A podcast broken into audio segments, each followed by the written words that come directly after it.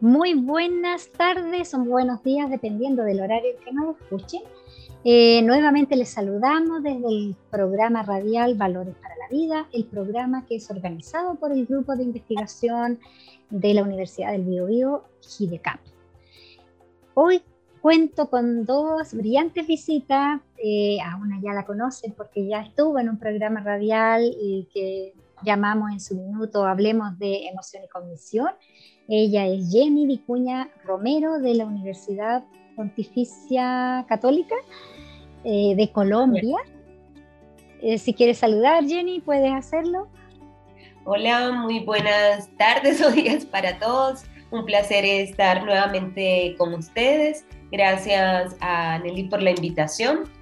Y bueno, vamos a estar conversando un tema muy interesante. Gracias, eh, Jenny. Y también otra profesora de Colombia, de la misma universidad en que está Jenny. Ella se llama Kelly Vázquez Gómez y también escuchamos el saludo de Kelly. Hola, muy buenos días, tardes, noches. Eh, pues encantada de estar en este espacio y pues encantada de hablar de este tema eh, tan particular sobre la asertividad. Gracias Kelly porque me has adelantado la palabra. Hoy, el día de hoy vamos a hablar acerca de la asertividad. La asertividad podríamos entenderla como un valor, pero también podríamos entenderlo como una habilidad. Una habilidad que tiene que ver con la expresión de los derechos propios. Cuando uno es capaz de señalar las necesidades, las ideas, los sentimientos de una manera consciente, de una manera adecuada y haciéndolo finalmente. Entonces no nos quedaríamos en una modalidad más pasiva. Si lo hacemos con una energía, con eh, una emocionalidad más negativa, también podríamos pasarnos al lado de la agresividad. Entonces, la asertividad es esa habilidad de mantenerse en, en una modalidad mucho más adecuada. Y vamos a hablar hoy día de la asertividad en los distintos contextos porque eh, nuestras invitadas o eh, estas invitadas que ustedes ven aquí se manejan en todos esos contextos eh, con esta temática. Vamos a partir por la sociedad en general. ¿Cómo vemos, qué, cómo la entendemos, cómo, la, cómo vemos personas que son asertivas en la vida cotidiana? ¿Qué significa eso? ¿Qué ejemplos podríamos dar acerca de esta asertividad en la vida social, en la vida cotidiana de cada uno. No sé quién de ustedes quiera partir. Em, si quieres tú. Eh, ah, Kelly. Muchas gracias. Dale, Kelly. mientras conversabas, pues me llamó la atención justamente esa pregunta vinculada a la sociedad, porque eh, la cuestión sería por qué no somos asertivos. ¿cuál, es, eh, ¿Cuál es la razón de no poder generar unos espacios de equilibrio entre mi deseo y el deseo del otro. Eh, y bueno, quería traer primero el, origen de la palabra, eh, justamente de latina certum, que significa afirmar. Eh, entonces me pregunto si dentro de, los espacios de sociedad pues tenemos un aprendizaje para afirmarnos como seres humanos dentro de las interacciones y afirmar o defender. Eso pues me llama mucho la atención y me genera la pregunta, ¿cuáles son las razones por las que no se, no se es asertivo? Si se espera pues en un mundo democrático, con derechos, etcétera, eh, ¿cuáles serían esas, esas, em, esas razones por las que pues podemos no serlo? Y, bueno, tal vez más adelante con una autora eh, les comento un poquito sobre tal vez una razón por la que no podría, podríamos no ser eh, asertivos. Gracias, Kelly. Qué interesante lo que acabas de decir en este espacio de afirmación o de defensa, ¿cierto? De, nuestros derechos, de, nuestra, de nuestras libertades también. Eh, ¿Somos asertivos en la vida cotidiana? ¿Qué piensas tú, Jenny? Eh, ¿O no lo somos finalmente? Yo creo que, que nos falta realmente eh, desarrollar la asertividad. Porque si bien la asertividad, como decías al inicio, es un valor, también la asertividad la podemos ver como una aptitud, aptitud con P, y necesitamos precisamente eh, trabajarla, desarrollarla. Pero no desarrollamos aquello que, que consideramos de pronto que no es importante. Y lamentablemente estamos en una sociedad que se ha centrado mucho en el individualismo. Entonces, decimos lo que pensamos y creemos que somos asertivos. Ah, es que la asertividad tiene que ver con decir lo que se piensa o lo que se siente en un momento determinado. En parte sí es cierto, yo voy a comunicar mi punto de vista, pero acá la diferencia es de que ese punto de vista tiene que ser equilibrado, tiene que ser empático, es decir, me tengo que poner en el lugar de la otra persona para poder comunicar ese pensamiento o ese sentimiento, porque si no, simplemente caería en una actitud, digamos, hasta cruel, ¿cierto? Hay personas que nos dicen, no, es que yo lo que pienso lo digo. Eh, allí ya vemos detrás de ese comentario, no hay asertividad, no hay empatía, sino que hay una actitud de mi punto de vista es mucho más valioso, mucho más importante que el tuyo. Entonces, lograr ese equilibrio entre un estilo de comunicación, eh, el agresivo y el pasivo. De un lado podemos encontrar el estilo de comunicación agresivo, por otro lado está el estilo de comunicación pasivo. El estilo asertivo estaría allí en la mitad. Y es muy difícil a veces lograr ser asertivo cuando esas mm, situaciones o el planteamiento de una persona no concuerda con lo que nosotros pensamos. Entonces allí yo diría, ahí se pone a prueba si realmente somos asertivos, si realmente logramos comunicar sin agredir, logramos comunicar respetando las ideas de los demás. Entonces, si vemos una situación donde no hay respeto por las ideas del otro, decimos, es un estilo más bien agresivo. Pero si aceptamos todo sin poder decir mm, nuestro punto de vista, entonces estamos dentro de lo pasivo. Por ejemplo, en una, estamos haciendo fila, no sé, en un, en un supermercado, en un banco para pagar, y alguien simplemente se nos mete en la fila, se nos mete allí no somos capaces de decir nada. Allí no estamos siendo agresivos, pero sí estamos siendo pasivos. El otro extremo sería y, eh, pelear con esa persona, insultar a esa persona y entraríamos entonces en el estilo agresivo. Entonces hay una, digamos, una línea allí que a veces no, en la cotidianidad parece que no es tan fácil de identificar. Entonces, es, es algo que tenemos que desde la primera infancia tenemos que empezar a fomentar, a trabajar y a desarrollar con nuestros niños. Súper interesante, Jenny, que en realidad cuesta mucho ser eh, asertivo porque ese punto medio es como un poco difícil de encontrar, tanto en uno como en los demás, porque también uno puede ver hacia afuera y ver cómo el otro es o no asertivo pero en uno también eh, está esa dificultad de, la, encontrarse en, un punto que es el más valioso finalmente, porque nos ayuda dentro de nuestras relaciones sociales, eh, con, nuestras amistades, eh, nos ayuda finalmente a, vivir de mejor manera en, armonía con estos valores que hemos estado también conversando a lo largo del programa Valores para la Vida.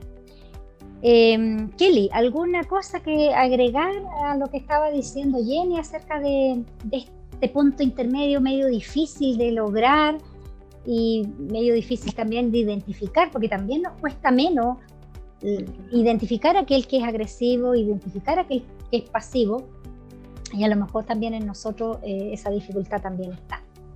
Nelly, pues permíteme contarte mm, una historia. Eh, en maestría teníamos un curso, en la maestría en educación, teníamos un curso que se llamaba Cultura de Paz. Eh, y este curso pues sí que abordaba este tipo de valores eh, y estudiábamos autores como Johan Galtung con toda su teoría sobre la paz y la violencia.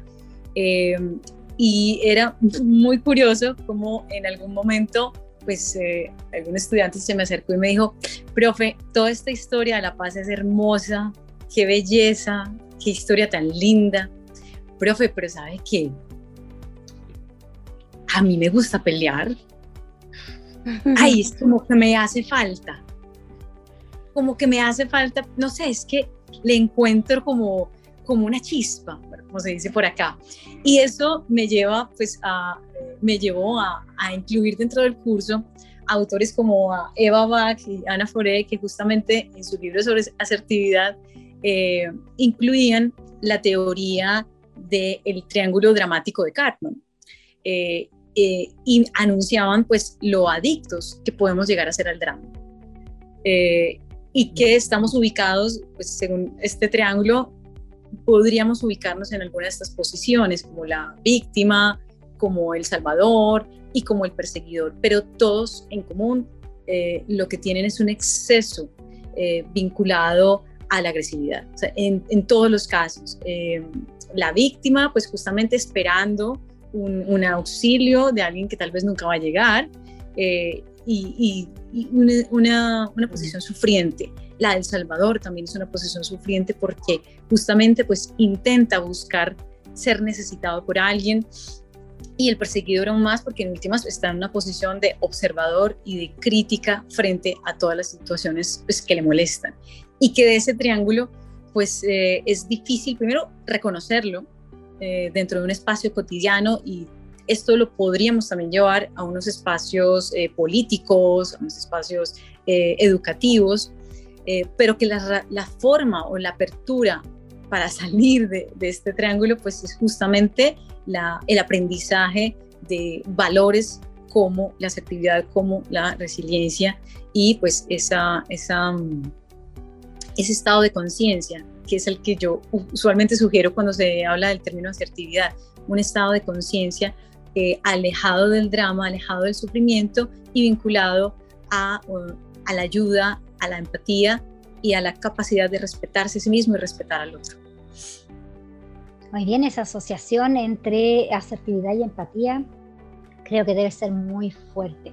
Y ya que tocaste, eh, Kelly, el, ámbito educativo, ¿cómo podríamos fortalecer en los niños, adolescentes, adultos, entendiendo por adultos, ¿cierto? Desde nuestros estudiantes en la universidad eh, o nosotros como académicos, esta asertividad, esta idea de, poder relacionarnos de una manera eh, más amigable, sin, sin ser agresivos, porque vemos mucho de eso en, la sociedad, como ya lo decíamos antes, porque nos cuesta ser asertivos. ¿Cómo lo podríamos trabajar dentro del mundo educativo?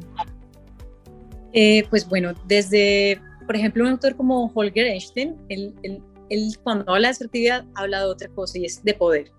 Creo que si dentro del escenario educativo se enseña eh, relacionamientos con el poder desde desde un ámbito democrático, desde, un ámbito empático, eso puede ayudar. Ejemplo, em, hace unos años llegó a un colegio en grado sexto, en grado sexto, eh, era un, grupo pues bastante eh, animado, eh, podríamos decir que era difícil de manejar al principio, y una de las niñas se acerca y me dice, profe, es que debes gritarles para que te hagan caso. Eh, claro, entonces me estaba invitando y estaba acostumbrada, tal vez, bueno, no lo sé, me estaba invitando a ubicarme en una posición agresiva y que desde esa agresividad ellos podrían eh, entrar a interactuar conmigo. Y en ese caso, pues decidí no hacerlo, decidí eh, sentarme, no les voy a gritar, voy a tomarme el tiempo de esperar a que ustedes pues estén dispuestos para, para hacer la clase. y eso ese tipo de paradigma es importante que los maestros, pues, por ejemplo, en la escuela, pero también puede ser para la universidad, lo tengamos en cuenta. Si bien gritarles tal vez me hubiese ahorrado tiempo, eh, no sé, como estaban ya en esa dinámica, tal vez hubiesen actuado rápidamente, ay, ya gritó, ahora sí vamos a, empezar a trabajar. Eh, tal vez hubiese ahorrado tiempo seguir la dinámica, seguir el triángulo dramático, seguir enganchada en ese triángulo dramático, pero como decidí no hacerlo, sino actuar desde una figura de poder, que es la figura del maestro, pero desde lo asertivo, desde más acercado a un líder democrático, como lo invita Juan Baello, pues eh, creo que podía ayudarles así a mostrarles que con el poder, eh, que el poder se puede eh, ejercer de una manera asertiva no es necesaria ni la sumisión ni la agresividad que menciona Jenny. ¿no? Entonces creo que mostrando eh, relaciones de poder distintas a las que se conectan con lo agresivo y lo sumiso, pues podemos generar unos espacios distintos eh, y acostumbrarse a que no todo eh, está vinculado al sometimiento o a la obligación.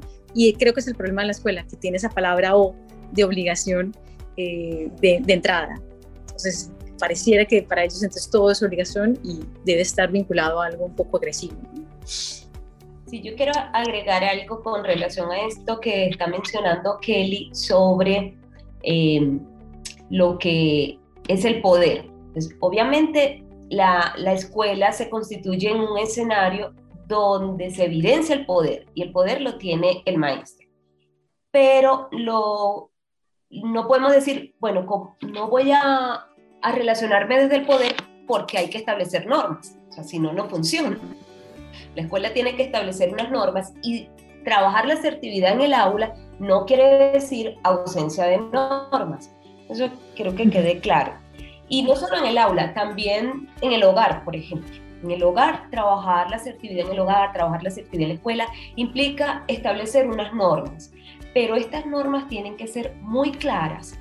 En el caso de la escuela, los estudiantes deben conocer esas normas, deben entenderlas y deben saber cuáles son las consecuencias de incumplir esas normas. Igual si lo trasladamos al, campo del hogar.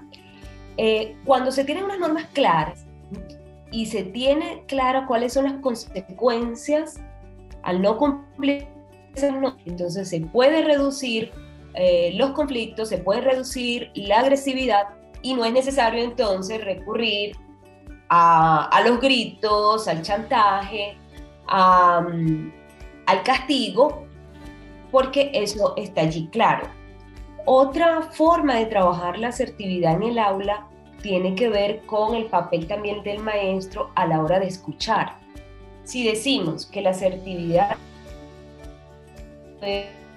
expresar. Entonces el maestro asertivo también tiene que darle la oportunidad a sus estudiantes de expresarse y de saber escuchar. Es decir, permitir que cada niño se pueda eh, expresar, pueda eh, ser escuchado de forma, de escucha activa y tomar las medidas o, o las, las acciones clave relacionada con esa escucha es el respeto. En el aula hay que trabajar desde el respeto y eso es fundamental para la asertividad. No solo dejarlo escuchar, dejarlo hablar, no solo escucharlo, sino también escucharlo desde el respeto, desde eh, la comprensión. Por eso decimos que la, la asertividad está muy relacionada con la empatía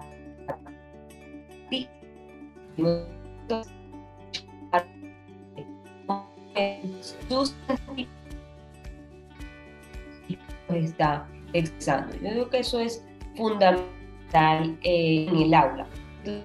Se siente validado, respetado y escuchado para poder decir es un aula asertiva. Y si me permites, Nelly, agregaría algo. Sí, sí, sí, sí. Gracias. Claro que sí. Eh, claro, tenemos cuando mencionaba lo del líder democrático, maestro como líder democrático, justamente pues lo alejábamos un poco de esta eh, posición de agresivo, pero también de la posición de sumiso. Eh, tampoco se trata de ser eh, un maestro que pierde el liderazgo y que obviamente tiene unas reglas iniciales. De hecho, Juan Baello no solo invita a tener unas iniciales, sino que durante el proceso de, escuela, durante el proceso de formación, pues se sigue revisando si a los seis meses, si al año, esas reglas son necesarias o si definitivamente eh, ya están asumidas y ya podemos generar nuevas estrategias y nuevas reglas dentro de lo que de esta dinámica de aula de convivencia donde sí que aparece la necesidad de aprender sobre asertividad. Entonces es cambiante y, claro, un líder asertivo sería algo así como ese líder democrático que menciona Juan Maello. Perfecto. A mí me queda clarísimo que eh, la idea del trabajo con la asertividad dentro del aula tiene que ir muy enlazado con el ejemplo que da la persona, con eh, el transcurso de cómo suceden los hechos dentro de ese determinado contexto, o sea, cómo nos ponemos de acuerdo acerca de cómo van a funcionar las cosas en este lugar y en este momento. Y por lo tanto, eh, esa sería como la, forma que eh, encontraríamos para trabajarlo. O sea, no hay no es que vamos a decir, mire, vamos a hablar hoy día de la asertividad y vamos a, entender por asertividad esto, lo otro, sino que es en el transcurso, vamos haciendo cosas que van siendo de esa forma y así se van entendiendo de mejor manera, a través de, como decían ustedes, de las normas, a través de un trato que evidencia respeto, en la escucha, decían ustedes, en, también en cómo les permitimos que, que hablen para eh, y nosotros les hablamos, ¿cierto? O sea, es una interacción eh, respetuosa. Así que me parece maravilloso. Eso es dentro del, aula, del mundo educativo. Y al principio decíamos que este programa lo íbamos a enfocar en distintos ámbitos, porque está presente en distintos ámbitos. Vamos ahora al ámbito de la investigación. Eh, que también eh, hace parte de, nuestro, de nuestras miradas, ¿cierto? Como, como investigadoras, porque las académicas tenemos que ser investigadoras también. ¿Qué se ha dicho, qué se hace en la investigación acerca de la asertividad? ¿Tiene mm, interés científico esta temática? Eh, ¿Quiénes la investigan? ¿Cuánto se investiga esto? No sé quién, me puede comenzar a, comentar lo que ha leído, lo que ha visto, lo que sabe acerca de la asertividad en la investigación.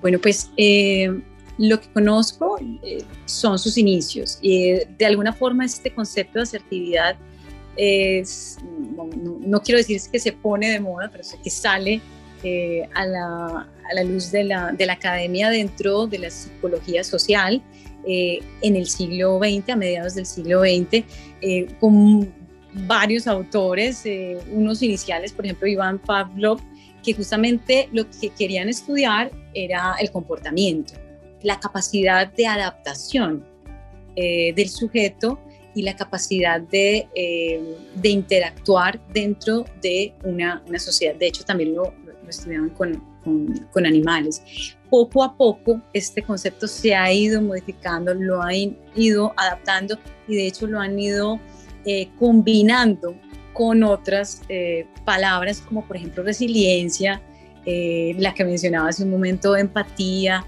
y pues mm, se ha venido como vinculando a, un espacio no solamente de corte psicológico o para la academia en el ámbito de la disciplina de la psicología, sino eh, pues en un ámbito general social. Y eh, creo que lo que se ha generado por hoy son vertientes desde la psicopedagogía para conectar estos, estos valores a los comportamientos dentro de la educación. Eh, y sería interesante pensar si lo que en últimas dentro de la educación se busca es estudiar al sujeto para que su comportamiento se dirija hacia allá eh, o si eh, hacia, hacia la asertividad, la resiliencia, etcétera, o si se le, se le puede brindar un escenario de aprendizaje em, y de elección de si es necesario o no eh, enseñarle en esto o controlarlo con esto. Em, entonces, es creo que tú, todavía un ámbito mm, importante de, investigación, pero lo que conozco es esa conexión que la educación ha empezado a hacer eh, con la prosocialidad también.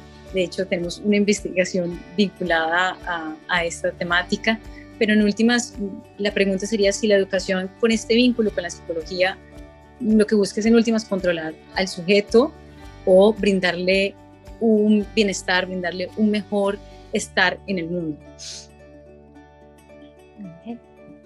Sí, realmente el tema de la, de la asertividad como interés investigativo se ha fortalecido es gracias a ver los vínculos de estas habilidades, por ejemplo, para el aprendizaje.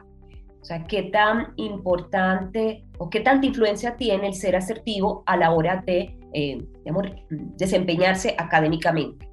Eh, otra área que ha sido también explorada tiene que ver con la, la asertividad en el liderazgo. Digamos, en los ambientes organizacionales se maneja la asertividad como habilidad comunicativa para el liderazgo. Un, un líder tiene que ser asertivo. Eh, y que además esta, esta asertividad o el estudio de, la asertividad se ha convertido también eh, en un elemento de interés eh, para los educadores, para los maestros al momento de manejar conflictos. Como bien decía Kelly, estudió desde el punto de vista psicológico, un poco el punto de vista psicopedagógico, pero educadores están bien interesados en el estudio de la asertividad como una estrategia para manejar la resolución de conflictos en el aula, para eh, trabajar temas relacionados con la convivencia escolar, con reducir los índices de agresividad en las escuelas. Entonces, digamos, esos han sido los, las últimas vertientes y beneficios que ha tenido el estudio de la asertividad en estos campos. Todavía, eh, a pesar de que, es una palabra muy conocida, un constructo muy conocido, todavía eh, falta mucho eh, para, por investigar, para mirar, digamos, la aplicabilidad concreta, no solo en el aula, sino también en ambientes organizacionales, también en la cultura eh, laboral. Me parece que es fundamental trabajar la asertividad. Cuando decirle al jefe, no, no puedo, no me voy a quedar hasta tarde trabajando, ya cumplí con mi horario, no puedo. Eso es ser asertivo, aprender a decir no. O sea, no estoy faltando a mi responsabilidad cuando me están exigiendo más de lo que yo estoy capaz, eh, digamos, se me contrató más de lo que en realidad eh, debo hacer. Y eso a veces cuesta por lo que mencionábamos anteriormente, esa figura de poder. Entonces es que es el jefe, es que no le puedo decir que no, es que es mi papá o es mi mamá y cómo le digo que no, ¿no? Con, pequeñas, con pequeños pasitos aprender a decir que no, porque cuando decimos que sí y nos sentimos mal, ahí es donde decimos, esto no está bien ser capaz de reconocer que cuando decimos sí, nos sentimos que no estamos haciendo algo bien, que nos estamos sintiendo mal, que nos estamos sintiendo que mm, eh, nos estamos exigiendo más. Es como fundamental. Perfecto. Bien, entonces eh, hay un interés científico en la investigación acerca de la asertividad y por lo que yo les entiendo es muy asociada, o sea, muy en la línea de buscar asociaciones entre asertividad y otros constructos que son parte del mundo de la investigación. Seguramente mirar qué predice la asertividad o cómo la asertividad predice alguna otra, eh, alguna otra variable o cómo se asocia, cómo se relaciona, eh, eh, cómo, cómo se influencia una cosa con Y bueno, es el eh, del comportamiento. Exactamente. Eh, y de la capacidad de adaptabilidad del sujeto. Nuevamente, para, ahí es donde me surge la pregunta eh, desde lo educativo, si ese interés por, por ese comportamiento es justamente para controlarlo o para realmente ayudarle a hacer. Claro, a buscar una forma de actuar más o de comunicarse, como decía Jenny, de una forma más, más amigable, más, eh, más armoniosa con, todos, digamos. Bien, eh, ya hemos visto, ¿cierto?, que la asertividad se toca con, varias cosas, la definimos como estabilidad. Eh, también dentro de los modelos de la educación socioemocional se, se señala, se, se puntúa como algo importante dentro de la competencia social. O sea, la asertividad es una de las competencias sociales que están incorporadas en el modelo de educación emocional y estas a la base ¿cierto? de la convivencia escolar y por lo tanto hay un, gran cúmulo de, elementos que estarían eh, siendo parte de la convivencia escolar y siendo parte también de este valor que finalmente encuentra un lugar importante dentro de la escuela, de la sociedad, de las instituciones y por lo mismo retomada por la investigación que también siempre se ocupa, ¿cierto?, de, de estos, uh, de estos constructos tan relevantes.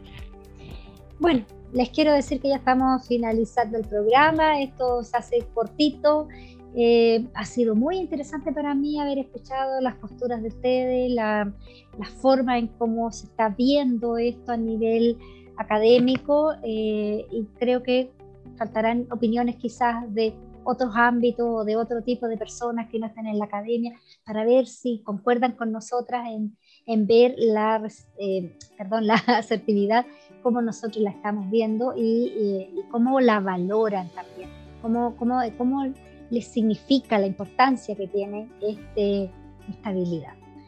Bien, eh, si gustan despedirse de la audiencia, ya saben que nos escuchan en Radio VB, eh, luego esto también se escucha después en YouTube y ahí va, va, a estar la evidencia para que ustedes la vean y, y, la promuevan también para que haya otras personas que puedan escucharla y ver esas opiniones tan relevantes que ustedes han vertido en el programa.